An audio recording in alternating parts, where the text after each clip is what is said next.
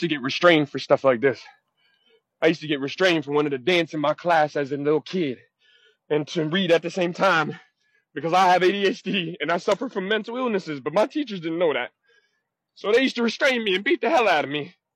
And now I grow up and I'm still trying to figure out how to get it. And then the cops get called on you and then things get happening to you. it don't stop. It don't stop no matter what.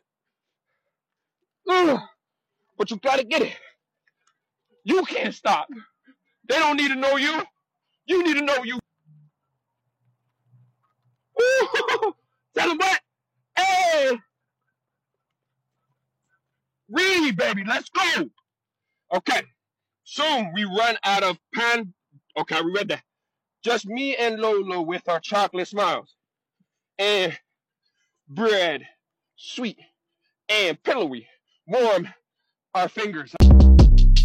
Short Cast Club